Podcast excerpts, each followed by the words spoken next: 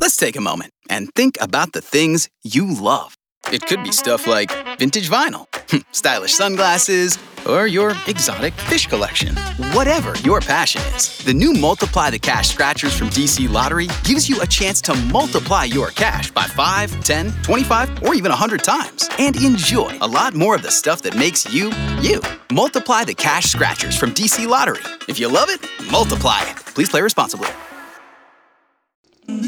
Simona Azzori e Giovanna Di Verniere presentano Spazio Giusto. Bentornati a una nuova puntata di Spazio Giusto. È un po' che pensavamo di affrontare un argomento che deriva da um, un episodio che ci è stato raccontato da una giovanissima dottoressa che ci ha raccontato quanto, soprattutto nel periodo del lockdown e della quarantena, sempre più di frequente si è trovata, soprattutto in pronto soccorso, a soccorrere tendenzialmente una fascia di pazienti molto giovani, tra i 19, 20 e 30 anni, che accusavano una sintomatologia tutta riconducibile a un attacco di panico, quindi a uno stato d'ansia, eh, tendenzialmente fame d'aria, oppressione. Questo ci ha stimolate alla voglia e al bisogno di affrontare un argomento che avevamo già in precedenza ricevuto come suggerimento e che avevamo voglia di affrontare, ovviamente affidandoci al supporto di una esperta del settore. E parliamo anche di questo argomento perché sembra scontato, magari qualcuno dice sì, io so cos'è l'attacco di panico, l'ho vissuto, ma tante persone non lo sanno. Io sono stata la prima che si è rivolta almeno tre volte al pronto soccorso. Il pronto soccorso di San Raffaele è stato uno dei miei posti preferiti per un periodo perché io non lo sapevo e quindi a noi piacerebbe far conoscere a chi ha de- dei sintomi ma non riesce a capire, a far capire che gli attacchi di panico esistono e possono anche cogliere qualsiasi tipo di persona. Per questa puntata ci facciamo aiutare dalla dottoressa Fabiola Santicchio. Grazie per essere qui con noi. Grazie a voi dell'invito, grazie. L'argomento è molto interessante e di grande attualità eh, perché eh, il disturbo d'attacco di panico, che rientra nel grosso calderone dei disturbi d'ansia, è attualmente uno dei disturbi più frequenti che eh, portano le persone a rivolgersi o privatamente ad uno psicoterapeuta o, come giustamente avete detto, a rivolgersi al pronto soccorso. L'attacco di panico ehm, è, è una manifestazione estremamente intensa intensa di ansia e di paura che eh, si connota però per delle caratteristiche specifiche, cioè l'attacco di panico si associa delle manifestazioni neurovegetative eh, di natura, ehm, eh, di natura eh, organica che la persona porta la persona a spaventarsi tantissimo. Quindi in genere quello che eh, la persona poi riporta anche dopo aver vissuto l'attacco di panico è la cosiddetta fame d'aria, quindi sensazione di soffocamento, battito cardiaco molto accelerato, tant'è vero che le persone poi pensano di eh, rischiare un attacco cardiaco o un problema cardiaco o eh, una sensazione di grande confusione, di mancanza di lucidità, tant'è vero che le persone pensano di eh, stare sull'orlo di impazzire diciamo, l'attacco di panico, quindi per questo porta le persone al pronto soccorso e ehm, è, come dicevo prima, una, un, un, disturbo molto molto frequente, ahimè ehm, molto spesso autodiagnosticato. Ecco, a differenza di quello che dicevi tu prima, eh, io eh, da professionista sento molto spesso e anche in maniera un po' preoccupante arrivare le persone già con la diagnosi attacco di panico e molto spesso non si tratta la manifestazione sensazione che poi le persone riportano non è un attacco di panico e la sento un po' una diagnosi che viene fatta anche dal passante, nel senso che l'informazione mediatica ha dato tanti, ehm, tanti strumenti, ma questi strumenti a volte vengono un po' utilizzati in maniera impropria e quindi si parla di attacco di panico per qualsiasi cosa che in realtà poi può non essere un attacco di panico. Parlo da persona che ha avvertito questa sensazione, ha vissuto un periodo eh, mm. in cui l'attacco di panico era all'ordine del giorno. Io ho vissuto un periodo di smarrimento completo perché mi sentivo isolata.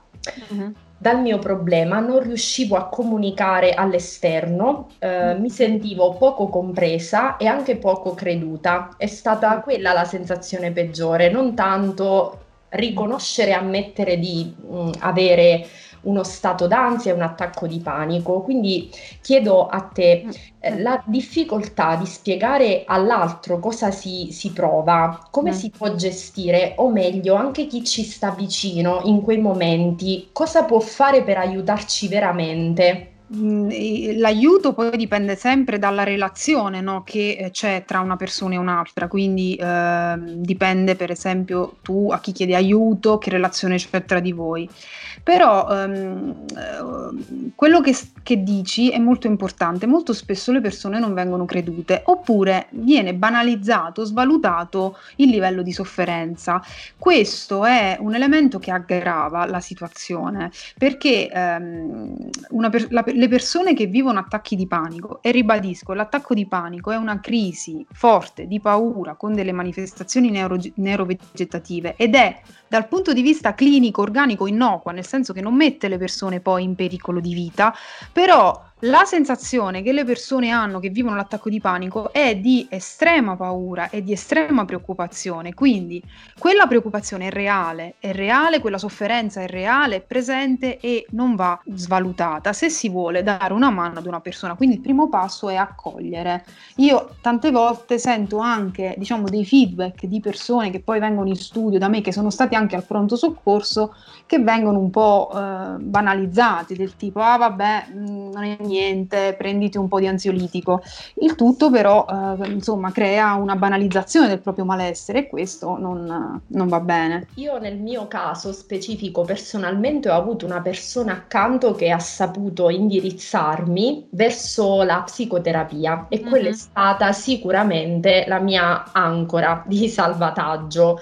Mm-hmm. Ovviamente non è stato immediato, la prima volta che qualcuno mi ha consigliato perché non proviamo, non provi ad andare, per me è, stata, è stato un affronto perché io avvertivo un malessere fisico, quindi credevo di non essere presa in considerazione per quello che realmente provavo come si può consigliare poi a una persona di affrontare la psicoterapia quando è il momento giusto? Cioè, come gestire questa, questo argomento? Um, la psicoterapia è un trattamento sanitario che eh, richiede alle persone di um, analizzare il proprio malessere, quindi di entrare nel proprio malessere a seconda, insomma, indipendentemente dal tipo di approccio che il terapeuta ha, lo scopo della psicoterapia è entro in un malessere e lo, lo analizzo. Quando c'è un attacco di panico, quando la persona vive di panico, come giustamente tu dici, cioè crede di avere delle, delle, problematiche, fi, delle problematiche. In realtà poi ehm, le persone prima di arrivare alla psicoterapia hanno fatto tutta una serie di controlli e di check-up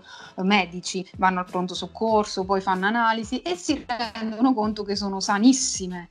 Allora quello è il segnale che ti port- che può portare le persone a eh, guardare al proprio problema non, radi- non con una radice organica, quindi come un problema che ha radici nel corpo, ma come un problema che ha radici nella propria emotività e nella propria sfera mentale. Ed è da là che bisogna partire perché molto spesso no, a volte è necessario, soprattutto quando eh, il disturbo è cronicizzato, perché poi le persone arrivano eh, dopo anni magari o dopo tanto tempo che vivono questa sofferenza, non chiedono aiuto subito, molto spesso c'è bisogno di, di, di, di, intervenire anche con dei farmaci che calmino i sintomi, ma diciamo il trattamento d'elezione non è, eh, non è quello, è il lavoro su se stessi perché l'attacco di panico, così come tutti i disturbi d'ansia, hanno una radice nella propria emotività ed è da là che bisogna, là che bisogna entrare.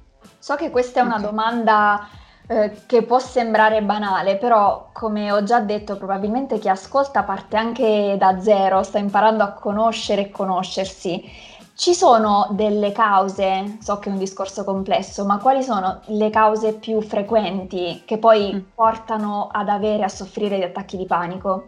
Diciamo, mm, normalmente eh, dietro l'ansia e quindi tutti i disturbi che girano attorno all'ansia c'è una problematica di eh, contrapposizione tra forze interne, quello che in psicologia e noi psicoterapeuti chiamiamo conflitto, cioè ci sono delle forze eh, contrastanti che abitano la persona e che non riescono a trovare una comunicazione tra sé.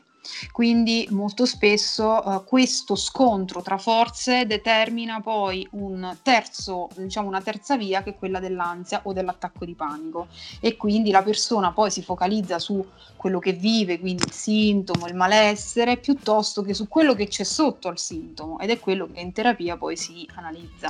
Secondo te si può convivere con gli attacchi di panico e soprattutto si possono superare?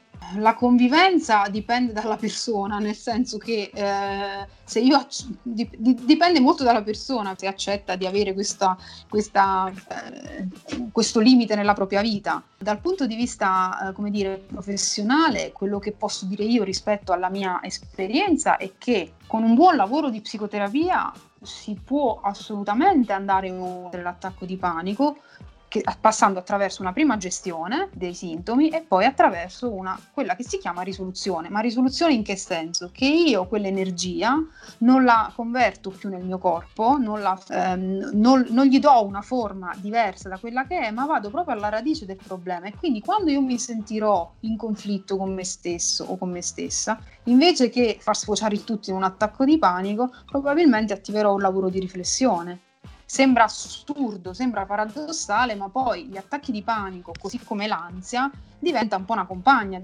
e quindi eh, in terapia poi si vede quello che si chiama resistenza al cambiamento, cioè mm. non voglio più stare male, però un po' questo malessere un po' mi manca, ha, ha, anche un senso questo, però mh, mm, dipende quindi dalle persone. Se la persona è motivata a cambiare, lo si può fare. Questa era l'ultima curiosità che avevo, cioè quanto incide la consapevolezza della persona che si rivolge a un terapeuta o comunque mm. a un esperto cosciente del fatto che sta vivendo un problema legato a un attacco di panico, che vive uno stato d'ansia e che deve risolverlo, perché mm. alcuni racconti che mh, mm, conservo eh, mi, mi, dicono che non tutti hanno mm. questo grado di consapevolezza quando arrivano dal terapista, cioè ci vengo perché qualcuno mi ha detto di venire. Pessima premessa, io personalmente, se qualcuno mi contatta perché è costretto o forzato da qualcun altro, io sono la prima a non prenderlo in carico, perché si tratta di un lavoro, di un lavoro fallimentare in partenza.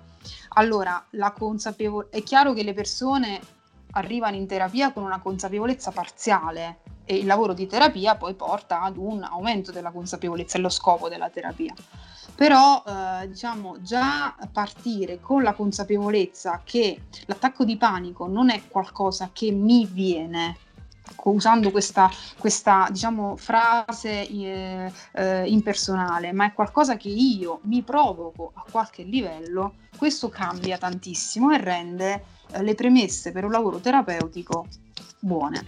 Grazie davvero per essere okay. stato con noi, per averci dato una mano su questo argomento per alcuni anche un po' complesso e ancora difficile da capire. Grazie, Grazie. dell'ospitalità. Ciao. Ciao.